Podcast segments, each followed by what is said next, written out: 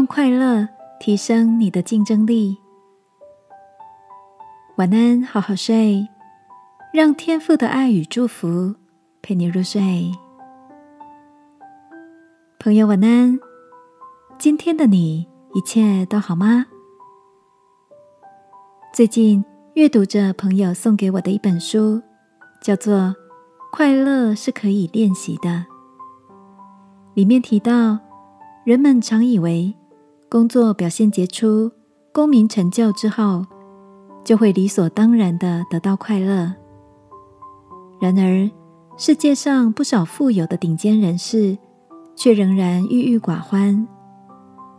作者在看了许多研究报告之后，发现人们快乐的原因只有百分之十是来自日常遭遇的影响，另外的百分之九十是来自于人们看待事情的态度。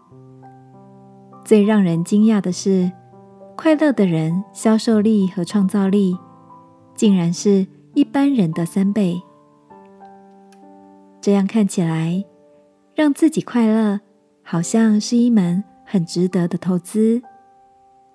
作者提出好几个练习快乐的好方法，里面让我印象最深刻的三个，依序是：一周三次快走、随手行善，还有对喜欢的人说甜言蜜语。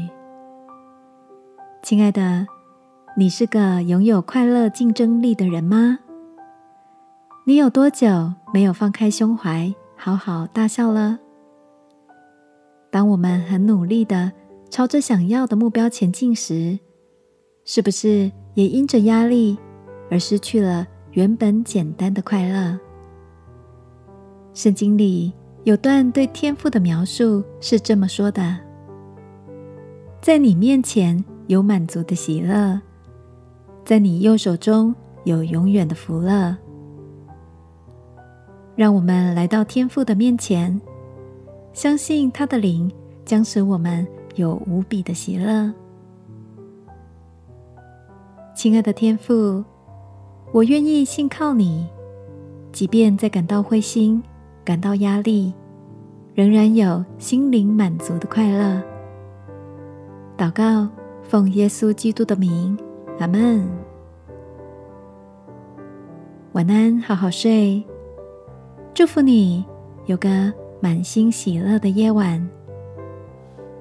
耶稣爱你，我也爱你。